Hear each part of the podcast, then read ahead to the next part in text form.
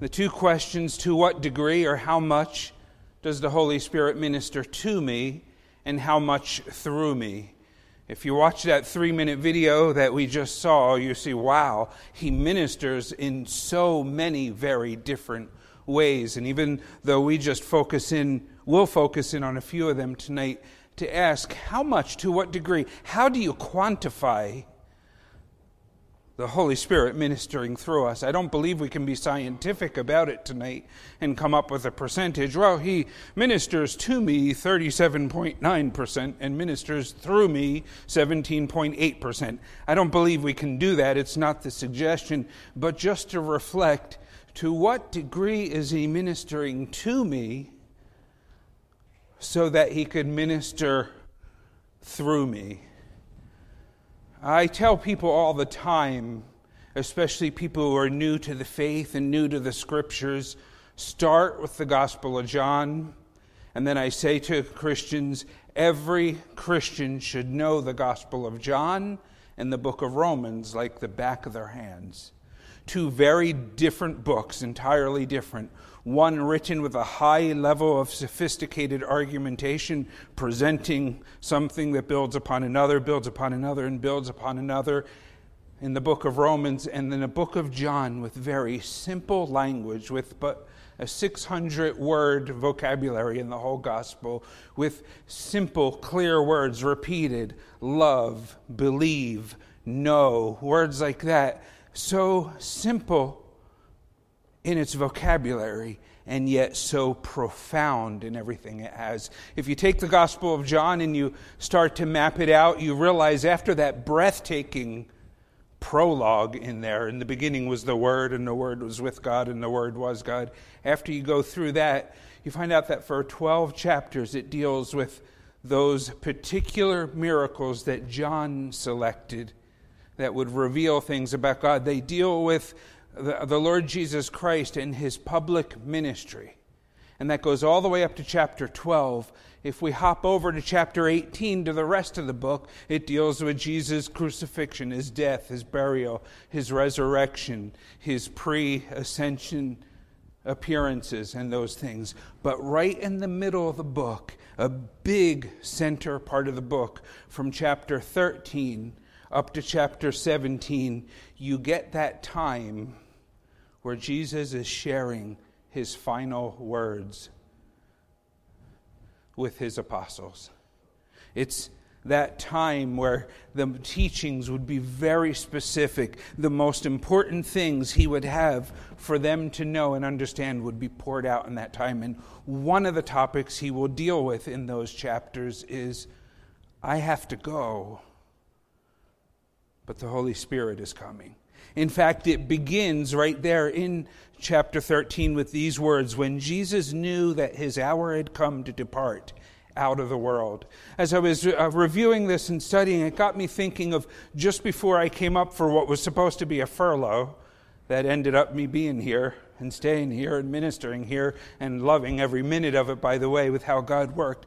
But when I knew I was coming for a furlough, and it might be a little bit longer than a typical furlough, and the national pastor who was taking over the second church plant, there was still so much more to pour into him, and my time was getting more and more limited.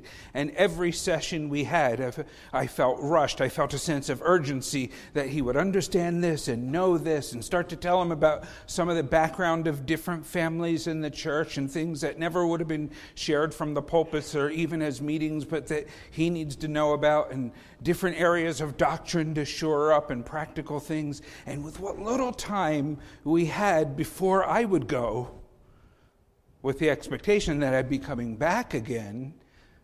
Someday I will. But pouring that into him, here is where you find Jesus. And so in chapter 13, right, I think it's good to have a little bit of background and remember this center section. He says, Love one another and serve one another.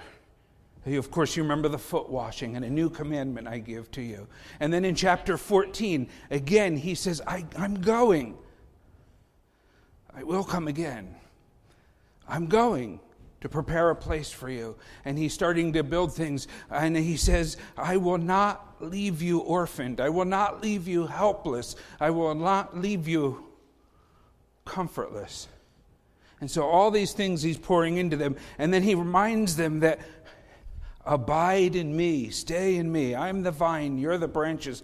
All this teaching that he's pouring out. And then we come to chapter 16. Of course, in chapter 17 is that magnificent, what they call the high priestly prayer. So, right there in the, in the middle of this deep section, we're leaning our ear in and we want to hear every word. We want to understand every metaphor. We want to understand every nuance because here is the master teacher. Here is the Savior whose hour had come, pouring into them what they would need. Oh, I need it too. And of course, we have to rightly divide. Sometimes he would speak of things to them that would be particular to that immediate age that would come right after what we call the apostolic age. But so much of what he shared with them is universal because, after all, the Gospel of John is the universal gospel. And with that, we begin to look at some of these things. Four ministries of the Holy Spirit of God that we see. The first one I find in John chapter 16, verse 7. I think we have the verses up there on the screen for you. Nevertheless, I tell you the truth, it is to your advantage or expedient in the version I have here in front of me, for you that I go away. For if I go not away, the Comforter will not come unto you, but if I depart, I will send him unto you. The first thing the Holy Spirit of God does is he remains. Now, if you were only to read this in chapter 16, it's like, yeah, you'll send him to us, but for how long? But that was already answered back in chapter 14. And I will pray the Father, and he shall give you another helper, comforter, that he may abide with you forever. Even the Spirit of truth, whom the world cannot receive because it seeth him not, neither knoweth him, but ye know him, for he dwelleth with you and shall be in you. I will not leave you comfortless.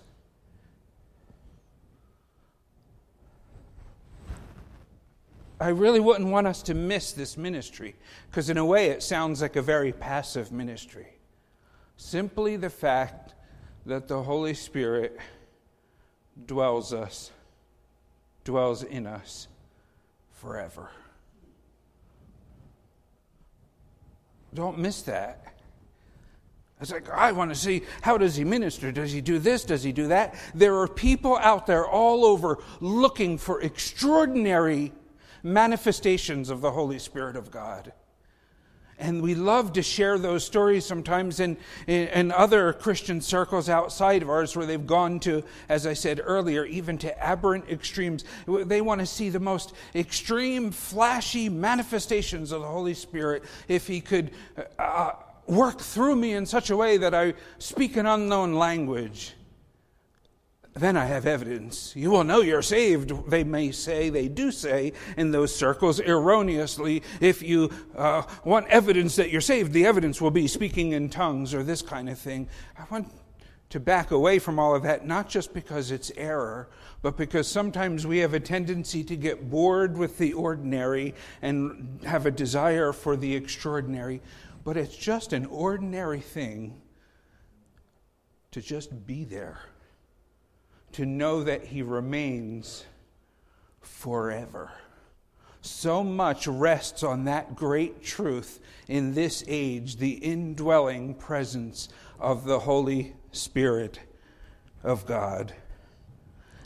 It's a truth not found in any other religion. The idea of the Creator dwelling in the created and staying with Him forever the truth that Jesus shared with them and with us tonight is profound. Because of that truth, I could hold on to every promise in the Word of God.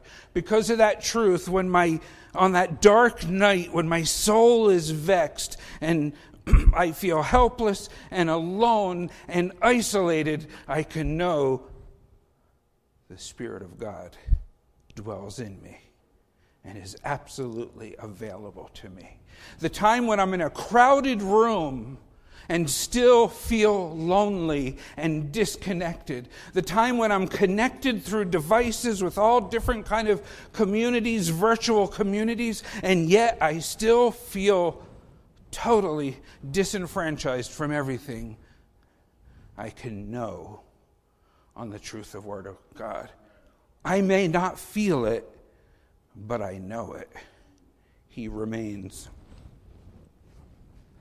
A dear dear friend of mine went home to be with the Lord just about a year or so ago, a little bit more than that. He was an older pastor, Pastor Fatui Laulangi. When I started out as a preacher and I was preaching, he would come from his church and come sit in on our services. It would turn out later that his daughters would come to our church, and they're still in that first church plant to this day. And I got to know him, and he became a mentor and a great friend and a dear friend. And in his last year of life, when he was bedridden and his wife was bedridden and no longer had her mental faculties, couldn't speak or address him, and it was the two of them were in a small room taken care of at home with two hospital beds, kind of like that. I started going every Tuesday and Thursday, and sometimes I would just pop in. We know the family very, very well. And I would just go. They would always be very brief visits. I would bring something for the family, go in and just sit with them. You would think we would talk about the most profound things in the universe. We talked about Samoa and food and culture and this and that. And sometimes we just sat and said nothing. Now, I would never want to overstay that kind of welcome. You're taught that way as a, as a pastor. You go in and you're very sensitive. You go in and you make your visit and you get yourself out. But one day he grabbed my hand and said, Don't go. Just stay. Can you stay? And then from that visit on, our visits became longer. It was a ministry of just being present. Did I have a lot to do? Who doesn't? But here was time that I just sat. I was just present. Now think about the ministry of the Spirit of God, that He's there forever. You say, Sometimes I feel His presence. I know He's there. He's there providentially through these circumstances. It's so clear. When I pray, I uh, just have this sense of His presence. When I read the Word of God, I read it and things pop. And I'm like, that's the illuminating work of the Holy Spirit, and He's revealing it to me. And there are other times, let's be real with one another. There are times when it's dry, when the prayers feel hollow, when the reading is perfunctory, and when we might say He's not ministering at all because we don't feel it please never mistake his silence for his absence. Amen? Because we, too much of our faith, too much of our willingness to serve, too much of our relationship is dependent on whether we feel it or not. Do I hear him? Do I sense him? But we have the truth of the Word of God that he indwells us forever, the remaining ministry of the Spirit of God. And that will not only minister to you, that will minister through you. Because when you have a rock solid assurance that no matter the circumstances, no matter the feelings, that the Spirit of God is dwelling in me, people will see that on you and sense that and it will open an opportunity. When you meet a well planted Christian who just knows who they are in the Lord through it all, they're not a yo yo Christian, but there's a steadiness to their relationship with God because they know He's there all the time. That the truth is, He will never leave them nor forsake them. They are well positioned for the Spirit of God to minister through them. And one way I expressed is just simply being present. I'm a guy. We guys tend to think that we've got to fix it all. Am I right? And the wives will often tell us, or remind us, I'm not telling you so you can fix it. I'm just expressing it so you'll listen.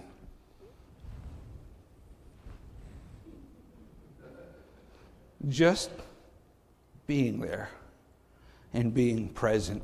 So he remains.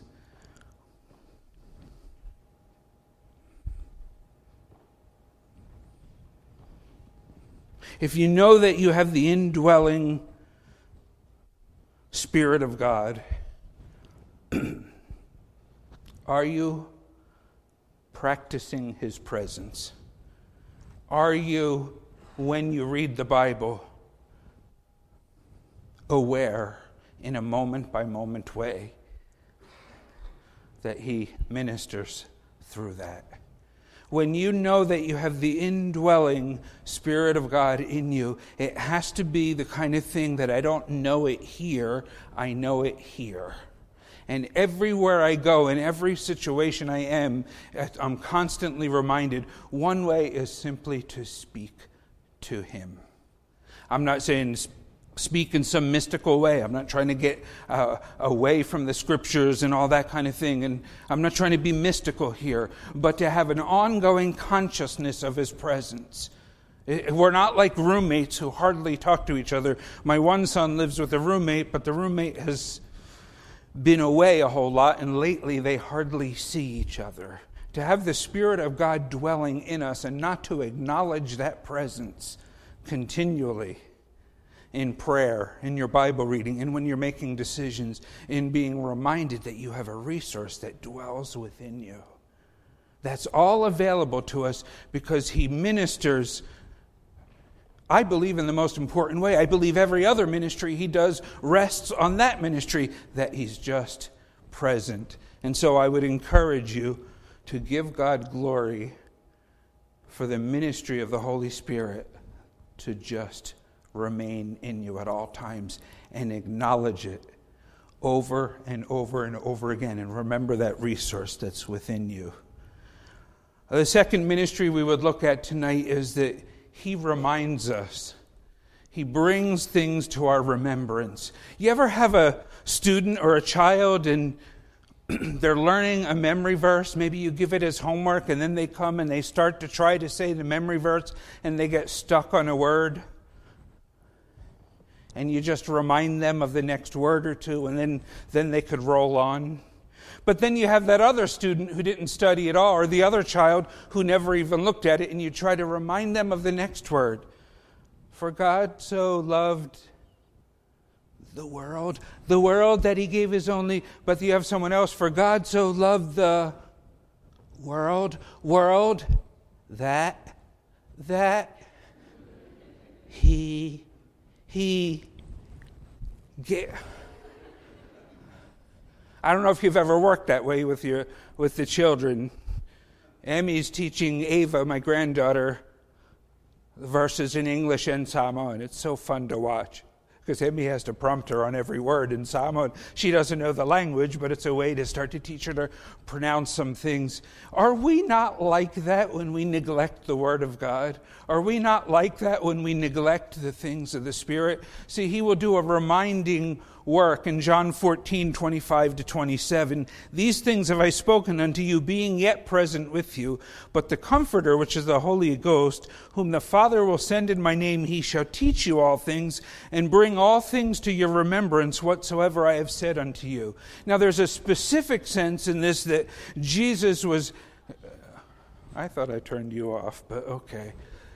Jesus in a very specific way because they wouldn't have the written word of God. The Holy Spirit would bring to the remembrance all those different things that Jesus had said to them.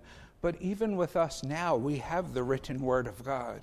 And so the more we read it, the more we memorize it, the more we meditate on it, the more of that we do, we facilitate the reminding ministry of the Holy Spirit of God. How many times have I been counseling with someone and a verse pops into my head? It's a verse I know. I've never, have you, Pastor Ray, had a supernatural experience that a verse you never even knew pops into your head and you could quote the whole passage? I don't know. Some people may claim such. But I certainly have had that time where I'm speaking with someone and counseling them, and the Holy Spirit of God ministers through me because He's already ministered to me, and their verses, I have a reservoir of verses that I can pull from. So He has a reminding ministry, but help Him out. That's a silly way to say it, but I think you know what I mean by that. To put ourselves in the position, you see, if we're not inviting his ministry to us by reading the word that he inspired and that he illuminates to our understanding, we're not putting ourselves in the position to be ministered through to other people, at least not in the most effective way in uh, John 15, 26 to 27. But when the Comforter has come, whom I will send unto you, even the Spirit of truth. Oh, you will notice in these three chapters, three times he's referred to as the Spirit of truth. I will tell you this do not, get, do not rely heavily on the ministry of the Holy Spirit apart from his word. The further you get away from that, the more subjective you get. And the more subjective you get, the less likely you are to be accurate about it.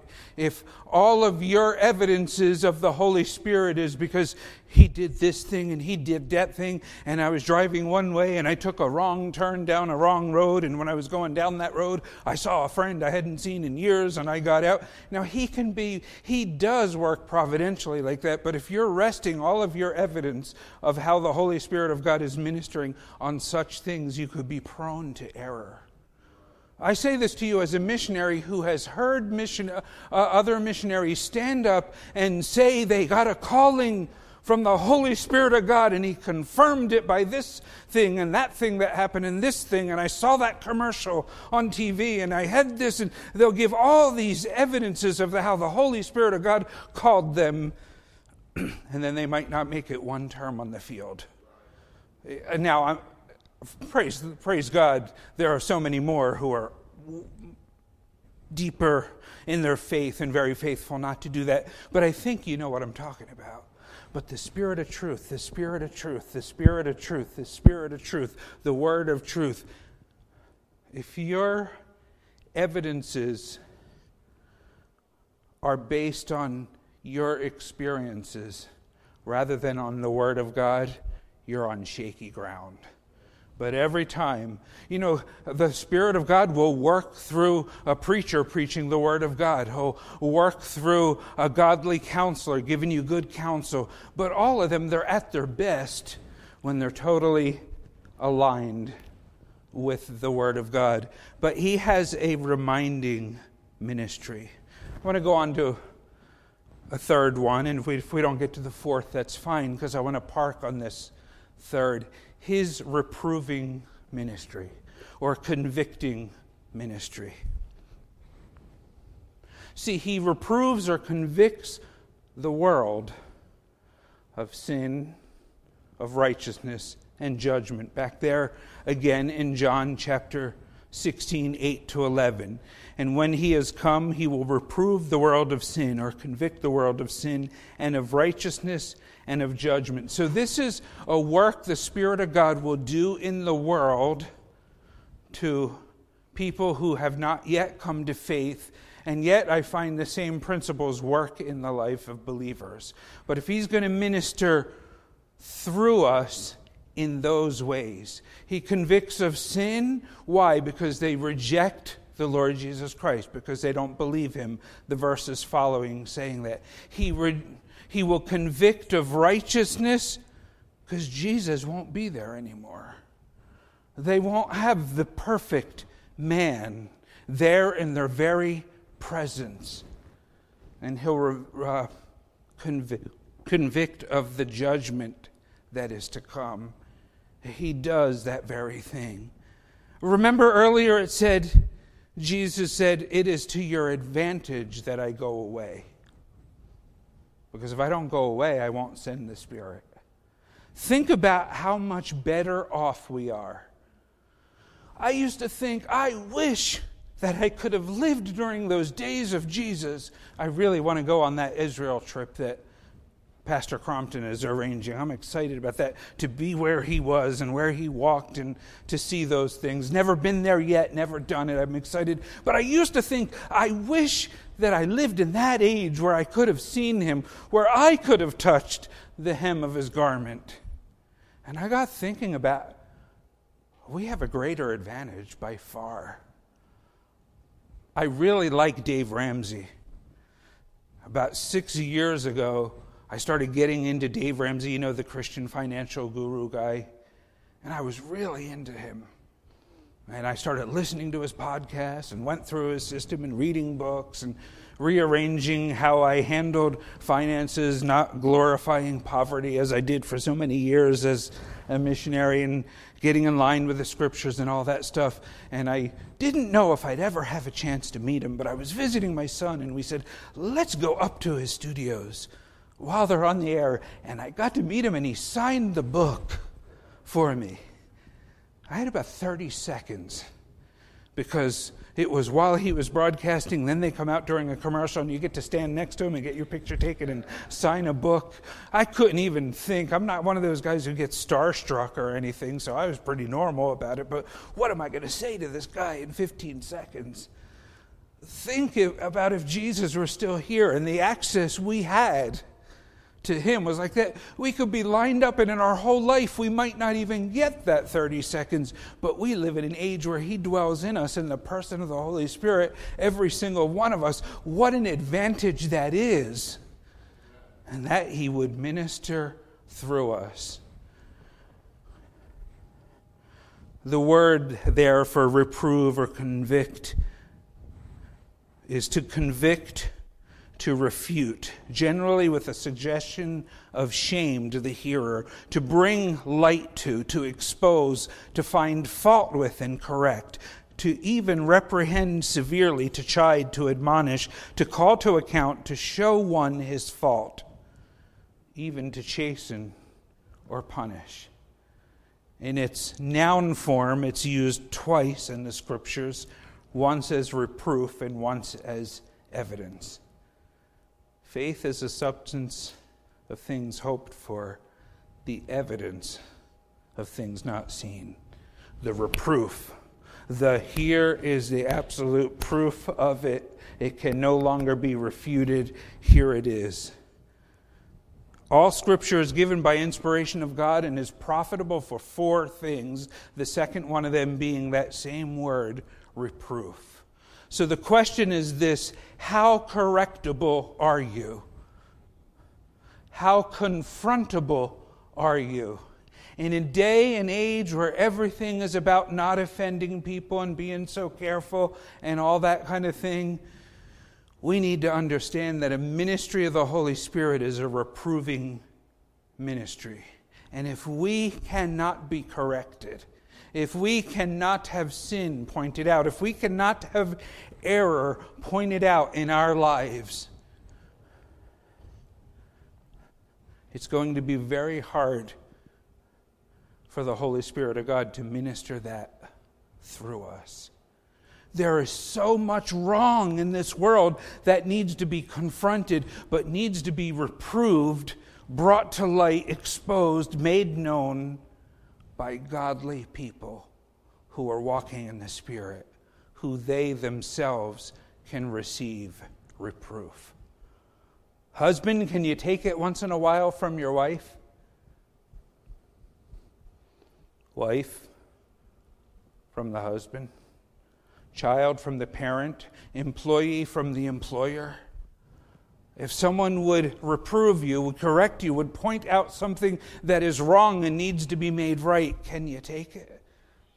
Or is the impulse, let me find out what they did wrong? Can the preacher get up and preach and sometimes thunder without you deciding that you need to leave this church because he was abusive from the pulpit? This idea that the Holy Spirit ministers in this way Thank God he does. Thank God that He loves us, that God loves us enough to say, here's what's wrong, and here's how you correct it. I want to dig into some of the verses in our last couple minutes here. In Ephesians 5 11 to 13, it says, And have no fellowship with the unfruitful works of darkness, but rather reprove them. In verse 13, but all things that are reproved are made manifest by the light, for whatsoever doth make manifest is light. So, one of the things of the reproving work of the Holy Spirit of God, He would, wants to do that in the world, to a lost and dying world. Your sin needs to be exposed to the light and the righteousness of Christ, we need to shine a giant spotlight on it. And the fact that there is a, a, such a thing as the wrath of God and the judgment for those who would reject Christ needs to be put up in bright letters on the brightest board for people to see. That's a ministry of the Holy Spirit, but He will minister that way in our lives too. Minister to us so that He can minister through us. In 2 Timothy chapter 4 verse 2, preach the word, be instant in season, out of season, repute, excuse me, reprove, rebuke, exhort. Those are strong words. Why does Paul write that to Timothy? Because the day will come where they will heap to themselves teachers who would tickle your ears rather than preachers. He says, Timothy, reprove. I'm not talking about a pastor getting up and shaming a person and abusing the pulpit. I'm glad that we have a pastor who challenges us. Sunday morning after Sunday morning, good night, this total commitment theme. And it just keeps coming back to it and back to it. And has to be the king of your life and to this and to that. And uh, aren't you glad you have that kind of a pastor? I mean, he could be getting up here and doing his hair a little different and saying, You live your best life now. And just know that Jesus loves you. And he loves every one of you. And so let's, let's just love one another. I mean, praise God for a pastor who will get up and preach in such a way that it steps on our toes. He got all over me that one night he was preaching about worrying about the exteriors and not the interior parts and what you dress and what you this. I mean, it was tough because my daughter, who was raised that way, was looking over at me, and I was like, I'm listening to the sermon. I mean, there are times he sa- he preaches the truth of God's word, and the reproving work of the Spirit of God is going on in ministering. And if it steps on your toes, say, ouch, and Alleluia. You ought to learn to do that anyway, because if you hit your thumb with a hammer or something, it'd be pretty good if you said, ouch, and hallelujah, instead of some other words that might come to the surface. Luke 3:19 but Herod the tetrarch being reproved by him for Herodias his brother Philip's wife and for all the evils which he had done. When John the Baptist went in there and told him he was wrong, he was reproving him. We sometimes need a Nathan who will come in even to the king and say, Thou art the man, no matter who that is. I would encourage you to thank God tonight for the reproving ministry of the Spirit of God and invite it and learn to be reproved. One thing ministering in the islands for many years among the Samoan people, boy, they can take being reproved and humble themselves. They have something called an ifoga that they will do. If they've really grieved someone, the family will come and they have a big woven mat and they'll get on the front yard of the family that they offended and get under that mat and they might stay there for hours until the offended family is willing to come out and hear their apology. I found that I've had to make that adjustment coming back to New Jersey. It's not quite that way.